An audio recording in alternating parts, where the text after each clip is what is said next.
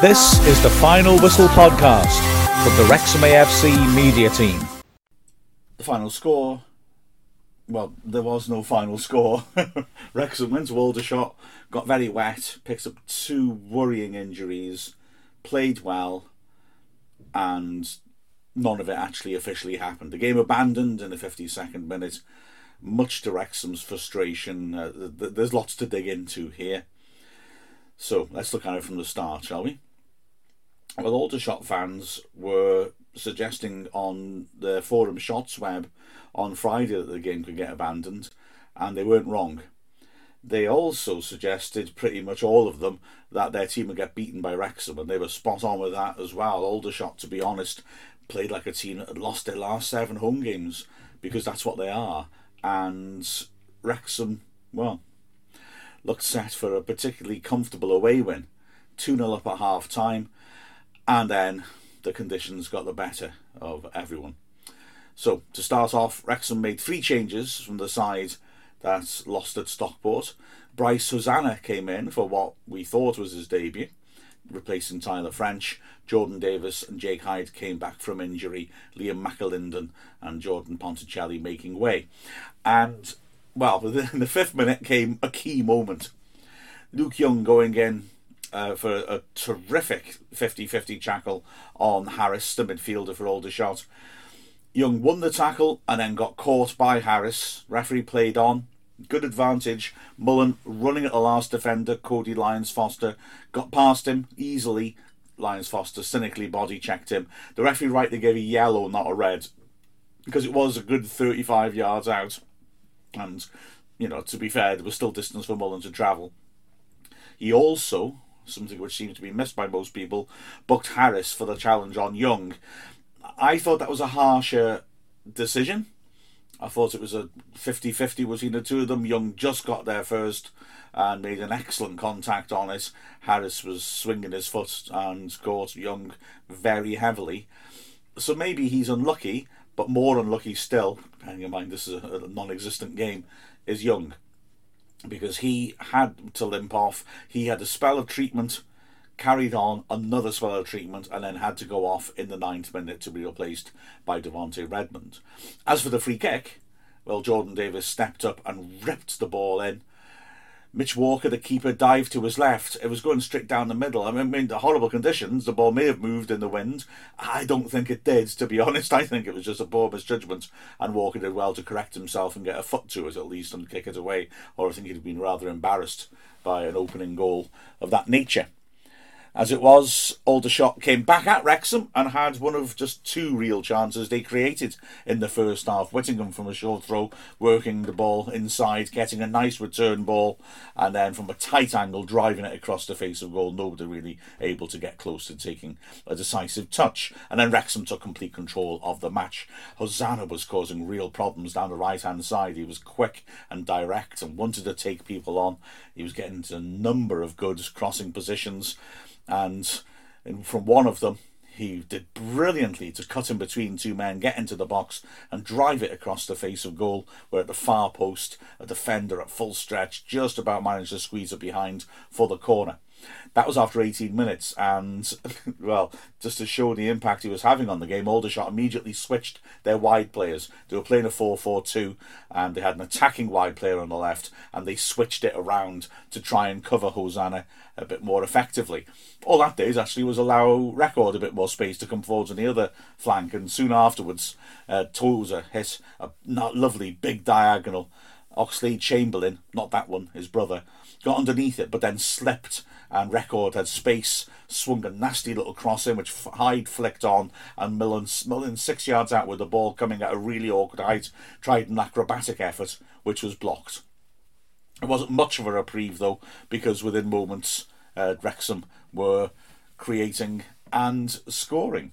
Redmond in midfield, dinking a good ball into the box. Jordan Davies in space, nodding it down perfectly. Uh, it arrived on a half volley for Hyde, and he side footed it nicely home from 10 yards to put Wrexham in a lead. And Wrexham continued to push on, urged on by excellent support from nearly 500 supporters in the pouring rain. It was another fast break by Hosannah. He swung in his cross. It was half cleared and came to the edgy area where James Jones cut inside onto his left foot, drilled a powerful shot. He was aiming for the top left corner, didn't quite find it, but he really got hold of the shot, and the keeper had to get his hands up and parry it away. The corner came in from the left hand side. Aaron Hayden got up terrifically over his man, but he just couldn't quite control his header. Six yards out, and he put it just wide. It was a great chance, but I think the fact he had to stretch over his man just meant he, was, he couldn't quite keep control of the opportunity. And still, it was all Wrexham. Davies um, feeding the ball. Beg your pardon, it wasn't Davies at all. Redmond feeding the ball out to the right hand side to Bryce, getting it back and hitting a beauty of a ball with the outside of his foot to pick up Mullin in the right channel. He pulled it back and Hyde back to goal, turned, hit a shot, and it was blocked by Lion Foster under his own bar. Then a wild shot by Davies, which fell rather kindly to Mullin on the right hand side. He cut inside, drove down the line, and from a tight angle lashed in a powerful shot. The keeper did well to get a hand to it and tip it round the post. It was something of a shock with eight minutes before half time, and Aldershot actually posed a threat of their own. A long ball it was. Mo Bettamer chased it down a left channel and drove in a powerful shot. Lainton got down low to his left got a hand to it and pushed it away to safety. But a couple of minutes later, there was a, another much more significant moment in Wrexham's penalty area. A ball into the area. Aldershot player lunged at it as Tozer attacked it. Both went down, and clearly Tozer had come off much worse, clattered into. He looked in a lot of pain. He was put onto a stretcher and helped off the pitch, but he still, even after lengthy treatment, looked in a lot of trouble. That really does look worrying. Tyler French came on to replace him in the centre of defence. And for the five minutes that remained of the half, and the first five of the seven minutes that were added on, because there were a lot of injury stoppages, nothing really seemed to be going on, in all honesty. It felt almost like both sides had declared a truce after Tozer's injury. But then, out of nowhere, Wrexham got a free kick in midfield. Davies chipped it into the box. Hyde went for it and was kicked in the head. Um, he wasn't ducking for it, I hasten to add. He was just jumping for it and got kicked in the head. Um, Aldershot complains vehemently, and I, have got to be honest, I, I really can't work out why it was an absolute cut and dried penalty. Mullin was made to wait an eternity, first by the objections of Aldershot players, then by the shenanigans of Walker, the keeper, who just refused to go back on his line, and then by some very fussy stuff by the referee Sunny Gill, who just kept reminding goalkeeper to stay in his line, players to stay out of the box. Mullin had to replace the ball. It was like he was going through the whole repertoire of what a ref can do before a penalty. And fair play to Mullin. He kept his cool, stepped up, slammed it in the roof of the net. And Wrexham had a 2 0 lead going in, but problems were brewing. I've got to be honest, I didn't think the pitch was particularly bad in the first half, um, despite all the concerns beforehand. But clearly, the referee was prescient enough to be aware that it could get worse, and he did look at the pitch in detail during the break. No work was done on the pitch during the break, though, and the game resumed. And Aldershot actually had a, a half chance, or nearly a half chance. A free kick in midfield swung in viciously by Kinsella. Nobody could quite reach it six yards out. But then he started to see the pitch deteriorate. The area where the Aldershot right back was was really starting to slow the ball down. At first, it looked like it was just that part of the pitch, and you wondered whether they'd be able to get away with it. But the centre of the pitch started to slow up, and in the 52nd minute, Tyler French won a good tackle, started to drive forward through the middle of the pitch, and the ball just stopped. French was like he was running in the shallows on the beach, kicking the ball forwards a yard and then chasing after it, and the ref stopped play. Now he gave it the old uh, free whistle, like he do on the final whistle, and immediately Wrexham were furious. They reacted as if the game had been abandoned on the spot, and there's a little part of me wonders if he did abandon it on the spot and decided to give it the game a bit more of a chance once he heard all the protests because the Wrexham players were furious. Phil Parkinson came onto the pitch and was complaining. You know, you've got a game where you, you've won it because I didn't see Aldershot coming back into it, and as you'll see in a moment, I don't think Aldershot did either. A game where you've lost two key players to worrying looking injuries the least you can do is finish her off after a long journey and with those fans there as well and, and get the points. But the fact was the pitch was utterly unplayable. After those protests, the referee had an announcement put out that the game is not over. He was going to leave it for a little bit to see how it went. The problem was it was still pouring down. Now, right, okay, let's measure our words carefully now and be logical about this. I don't think that game was savable. I really don't. It was pouring down still.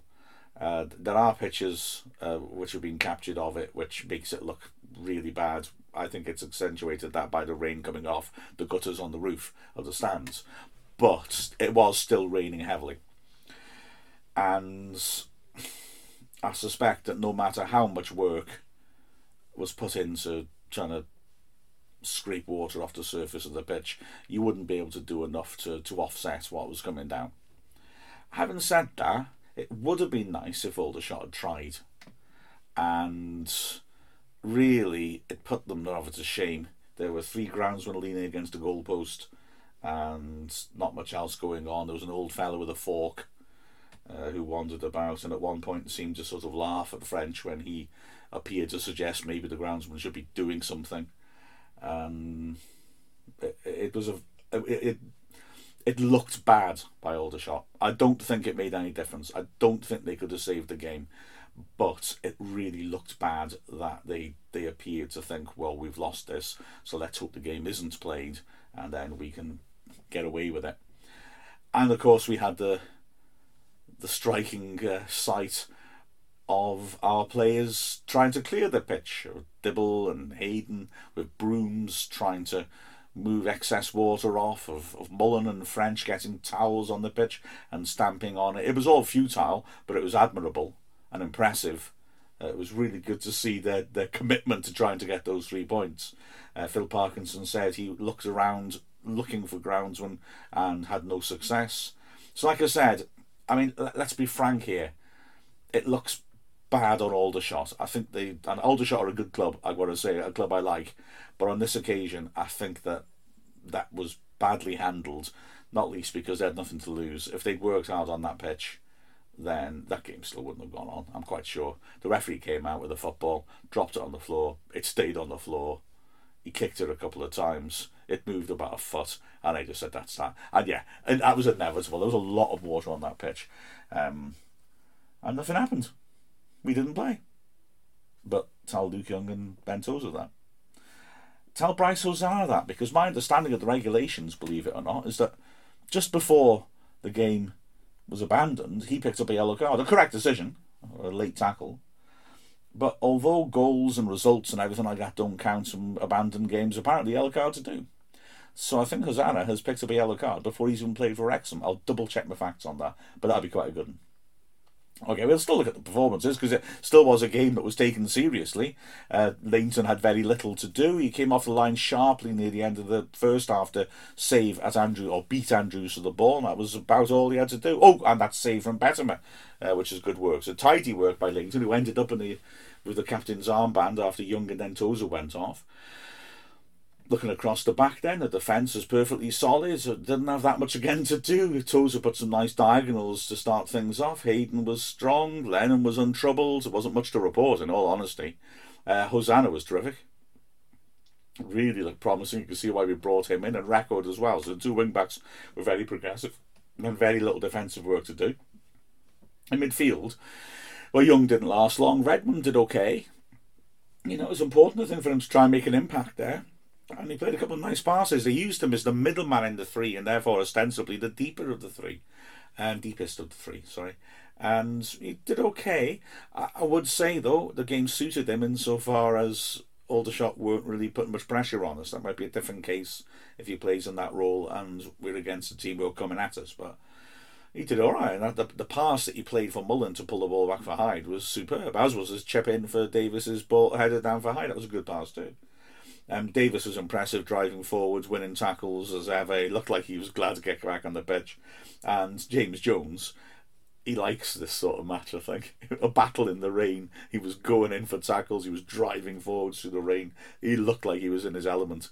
And up front, yeah, Mullin and Hyde was the constant threat. They both got on the score sheet.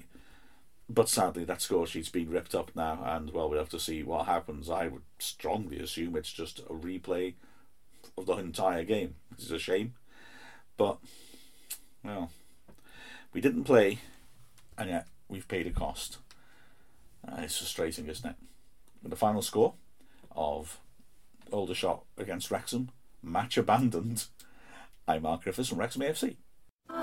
This is the Final Whistle podcast from the Wrexham AFC media team.